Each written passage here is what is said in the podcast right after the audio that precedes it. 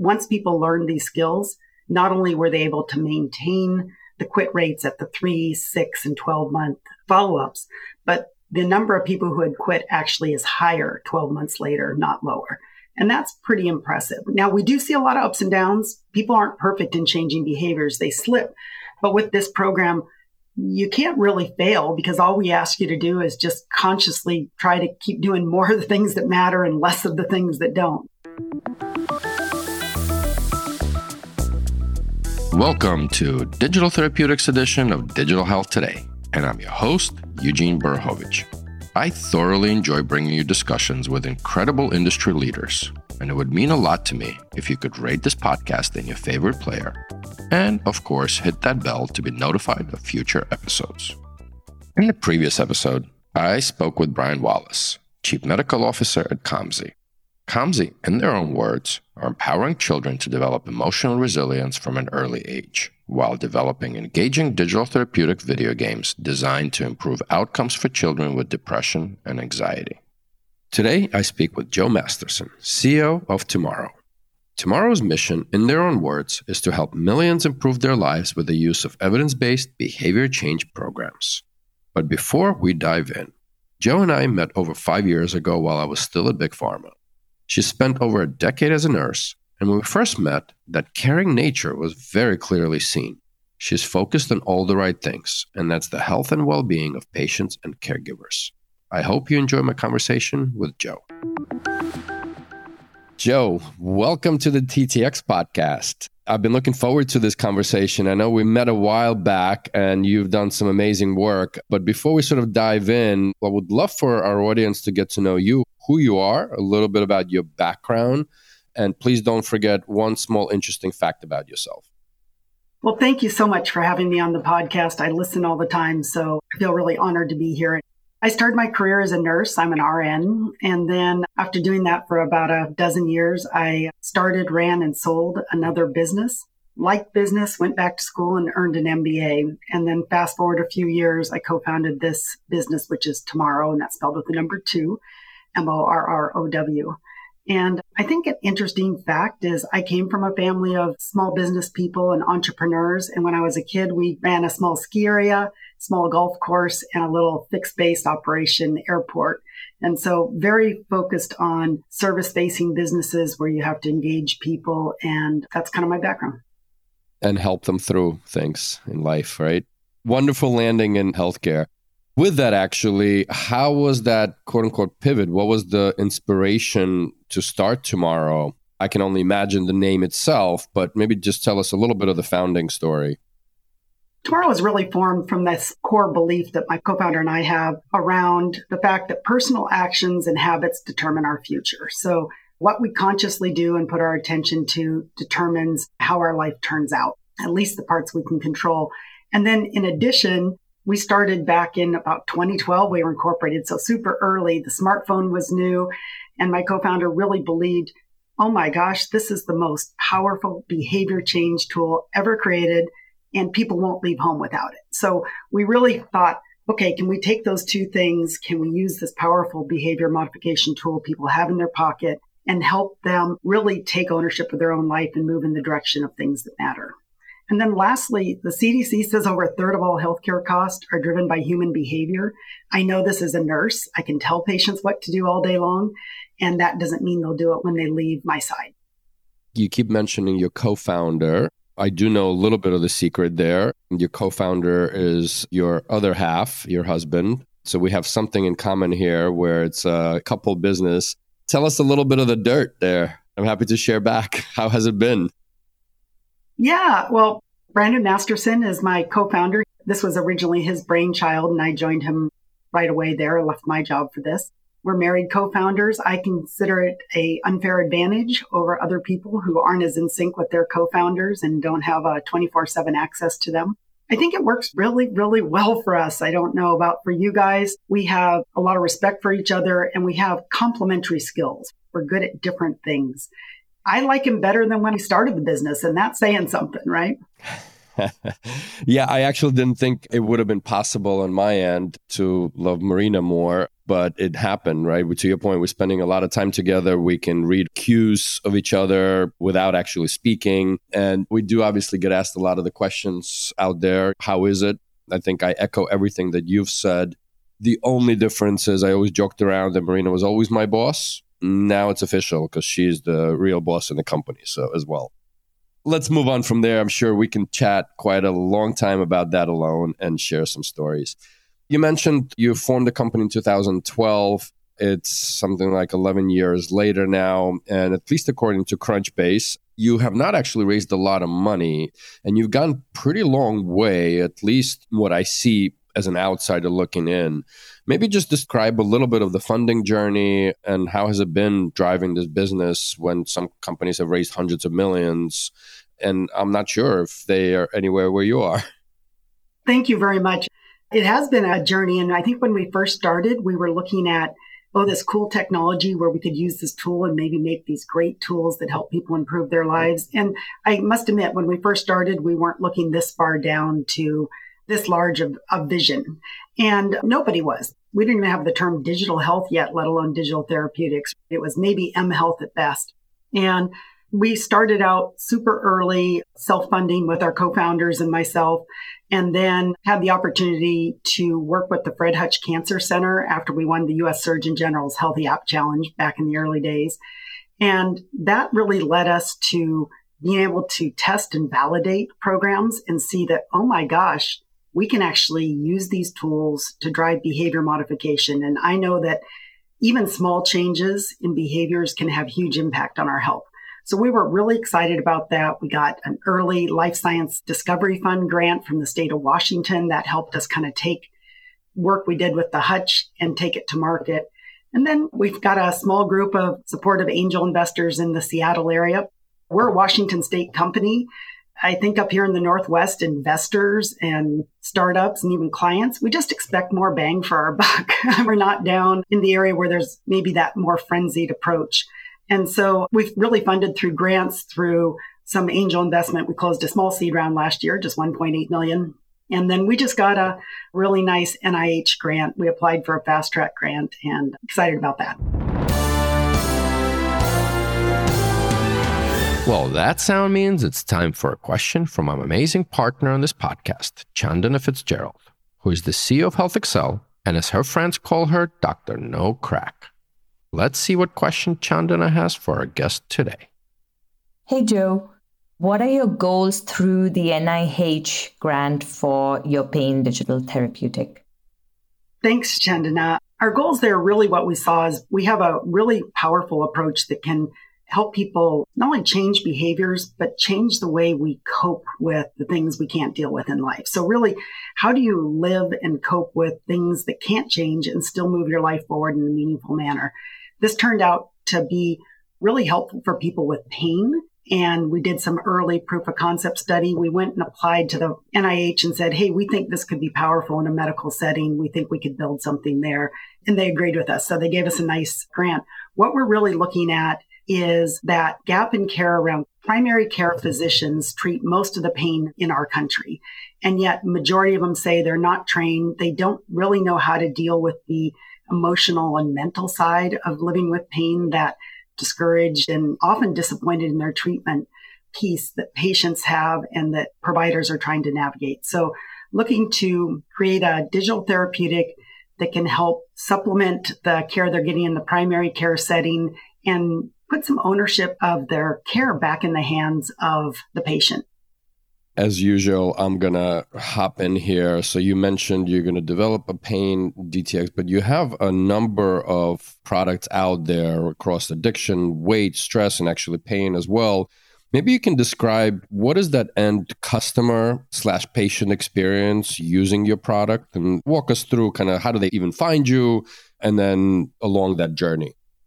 Majority of our programs right now are distributed through employer states and health plans. So we don't have a direct consumer play. We provide programs to organizations who are looking at managing the health of a population, often looking to be super scalable, often affordable, and reach underserved populations who are less likely to use the traditional healthcare systems. And so through an employer setting or maybe state department of health, people will be referenced to our program. And when they first come in, there's really a couple of key things. So when they first come in, one of the important things is we deliver all of our wellness programs in the same app or the same platform. So when a user comes in, they get access, they see all the programs that they have access to, and they get to choose what they want to work on first. And we found that was super powerful and interesting because just by giving them a choice up front and letting them choose what they wanted to start with, they were more likely to engage. So they come in, they're going to see some, a suite of programs, maybe smoking, weight, stress, goal setting and pain or something like that. And they're going to choose what they want to work on. Then let's say they choose tobacco, which is probably one of the things we're best known for, smoking and tobacco. And they're going to create a small profile. We're going to use that information then to customize the program for the person as they move through it. After that profile, each day they're going to open the app and get a short little lesson or article that focuses on one core concept or skill. And I'll just kind of walk you through what one of those is like. They just take about a minute, minute and a half.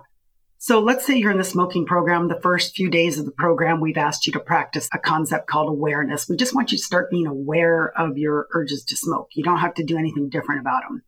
So then on day three or four, by now you're super aware of them. They're driving you crazy. We open the app and you meet somebody we call the urge monster. And the exercise goes something like this.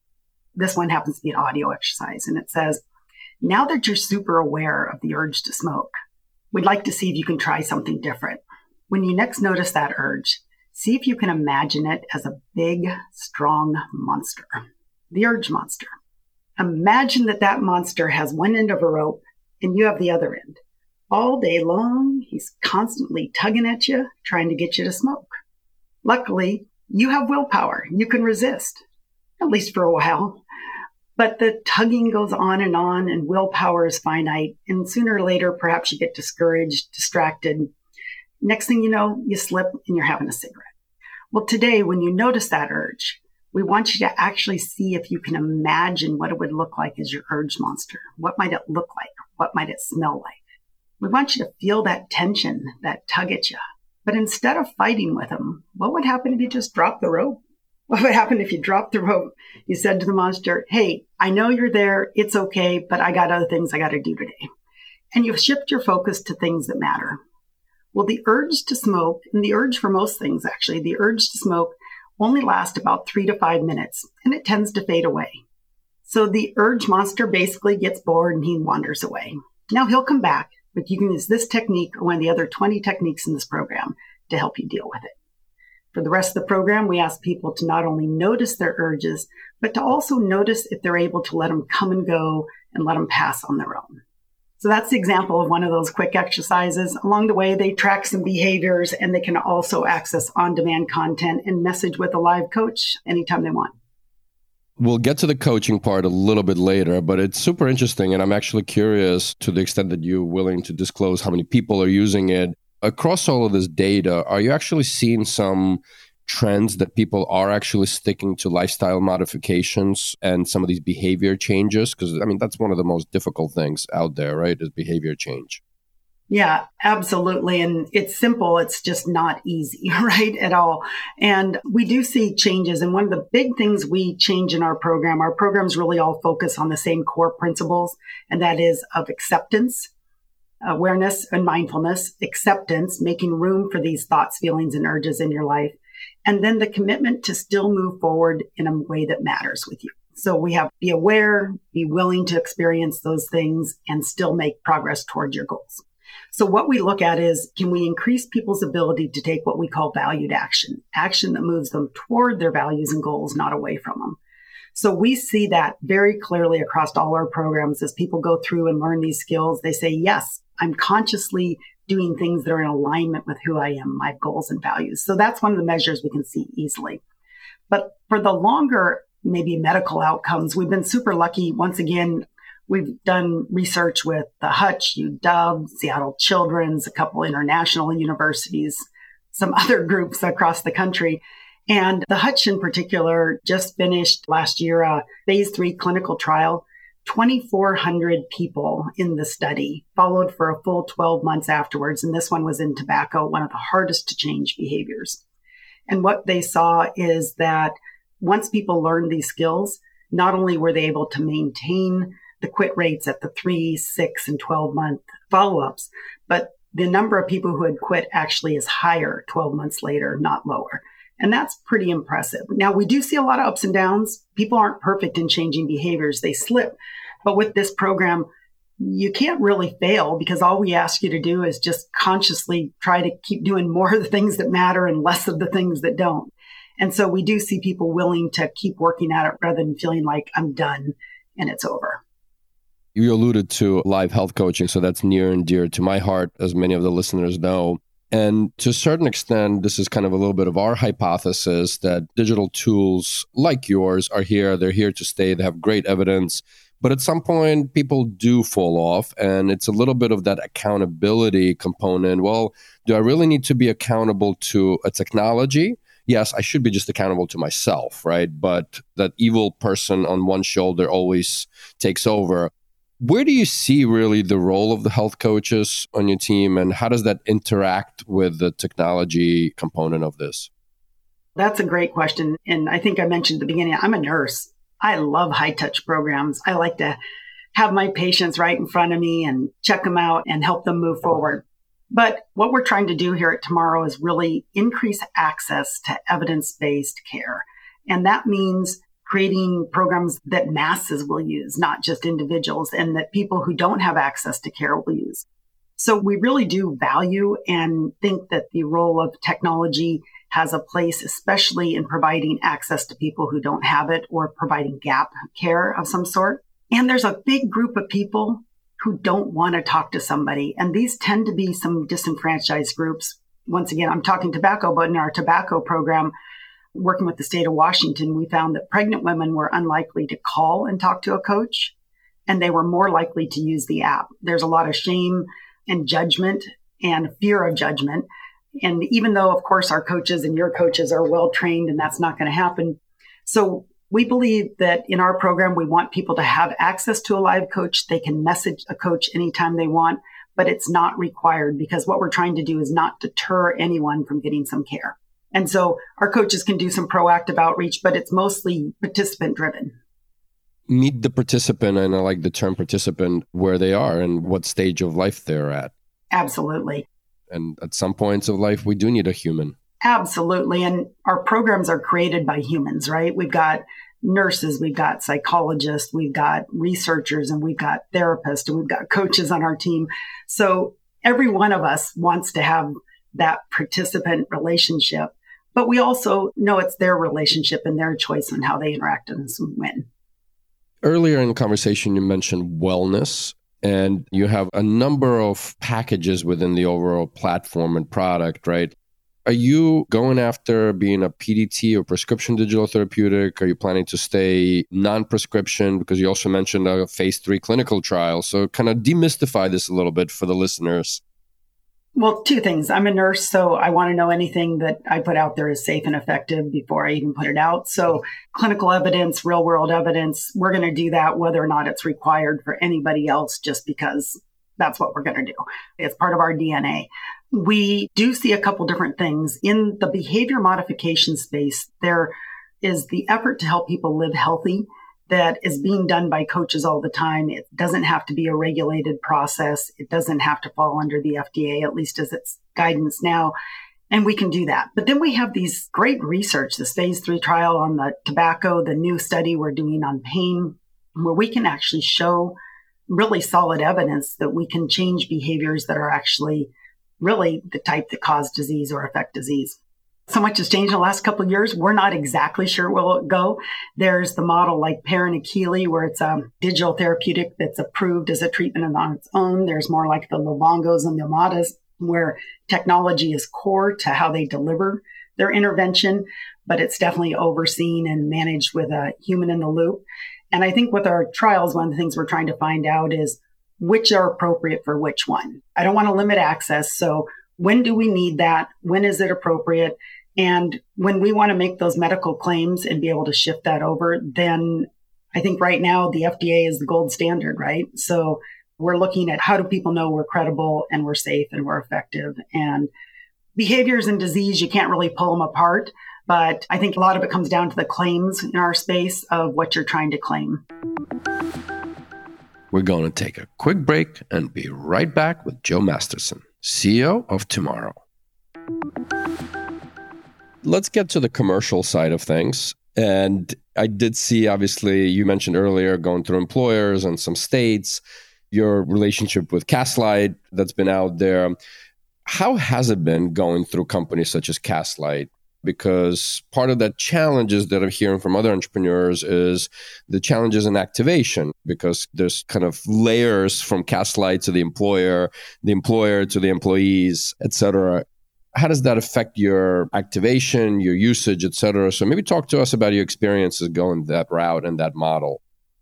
Partners are super important to our model. We're a smaller team. We're not ginormous. So that really helps expand access again. Can we get to more employers? Can we get to more groups?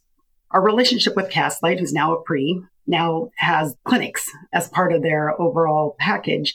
But we've been working with Castlight for five or six years now. And I will admit, in the first couple of years, we were all figuring it out. We had these great big visions, we launch it, and then it's like, hmm, well, that's not working very well. Crickets. yeah.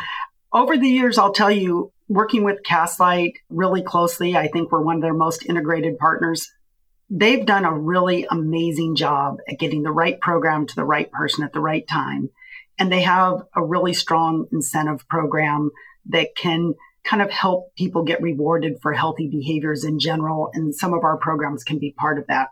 We found it to be critical. We actually have better enrollment and engagement now with our partners, with Castlight particularly at least, than we do with direct ones. And I think that's because they have built better relationships with their clients. More of the people are integrated in that platform. So for us, it's an asset but it hasn't been a perfect road. I mean, we've worked really hard at that and they've worked really hard at it. I just think we're starting to get it figured out what makes sense and what doesn't to people.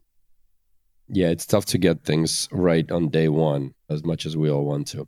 Or on day 500, you know. as you mentioned, a couple of years, it took time to kind of work through a lot of things. Are you exploring other channels or even outside of US as other regions? Yeah, we definitely have direct to employer, direct to state, direct to health plans. We have contracts with those clients that are direct with us already. We have integrations with some of these platforms like Castlight or Pre. And then that keeps us pretty busy right now. I'll, I'll, tell you, that keeps us pretty busy right now. We've done a little bit of exploration with direct to consumer. I do find that at least in the things we're working with, consumers they're not expecting to pay for these things themselves. So it's a little bit of a different sell and kudos to the groups who have really figured that out and are doing that. And I truthfully will continue to look at some of the others in our industry and what's working for them and not as we move forward. As we move into the medical grade space, these products that we believe have a role in preventing, managing, and treating disease. We're going to be looking for partners to help us commercialize in that space. I believe. I believe that integrating with either health systems or plans or maybe some of the formularies, maybe partnering with larger organizations who have access to the group we're looking for is really important in our model. We know what we're good at, and we're really good at building these behavior modification programs that help people move in the direction that they find valuable. And then I'd like to partner on some of the other parts. Perfect. So normally I would have asked you who do you like to give advice to? Entrepreneurs, policymakers, doctors, patients, etc. We actually didn't talk that through. So I'll leave it to you. Who would you like to give advice to? Oh man, I think no matter who I give advice to, it's kind of the same advice to our team, to patients, to colleagues, to peers in this space. I find it's best when we focus on doing things that matter, when we act in alignment with our values and goals, and we don't sit on the sidelines of our own life. We try to encourage that in our participants. We try to encourage that in our team and in our partners as well. Are we working on the right things? Are we doing things that matter? And when we are, even if we're not perfect, we're moving in the right direction. Really powerful words there. I started asking the question who inspires you? And this is obviously specifically kind of, let's call it digital health or a little broader health and care field. So we'd love to know who inspires you or who do you look up to? I'm going to come back down into a little subgroup here caretakers. Caretakers inspire the heck out of me. And that includes clinicians. It includes the family members who are old and not feeling well and taking care of people who are old and not feeling well, right? It includes the people who get up every day, do what they need to do, try to do a good job, sometimes fail and still wake up the next day and try again. And so that's really the group that inspires me is just people in general and maybe caretakers in particular. You know, if they can do it, if they can get up and keep going and do it every day, then we should be doing it too. Last month on February 17th was the National Caregiver Day, the power of the caregivers. Well, we started with you, Jo, and would love to finish with you. Would love to know what gets you up in the morning aside from your husband. yeah, not a morning person by nature, but what gets me going in the day once I'm up and going, this is going to sound corny again, but I'm corny. I'm living the dream, right? I mean, we are at the start of a brand new industry whose goal is to improve lives, who's full of people and colleagues and competitors, patients and clients. And we're all trying to help people who aren't feeling well. And I just think it's so exciting to have this opportunity to be at the start of some new way to help reach people. And so I think even on the hard days, it's just, I'm so grateful to have the opportunity. I don't want to drop it. I've been in healthcare since I was 20 and first became an RN at 20. These kind of really big pieces don't come around that often, those big things that are really going to change the industry. And how cool is it we get to be here and be part of it? Well said. And I absolutely echo that. Jo, thank you very much for joining us today. Thanks for tuning into the Digital Therapeutics edition of Digital Health Today, a production of Mission Based Media. Be sure to subscribe to this podcast on your favorite podcast player so you're automatically notified each time I speak with one of these amazing leaders and trailblazers who are forging the path for digital therapeutics. If you'd like to learn more about Your Coach Health or HealthXL, you can find the links to this and more in the show notes for this episode. I'm Eugene Borukhovich, and catch you next time.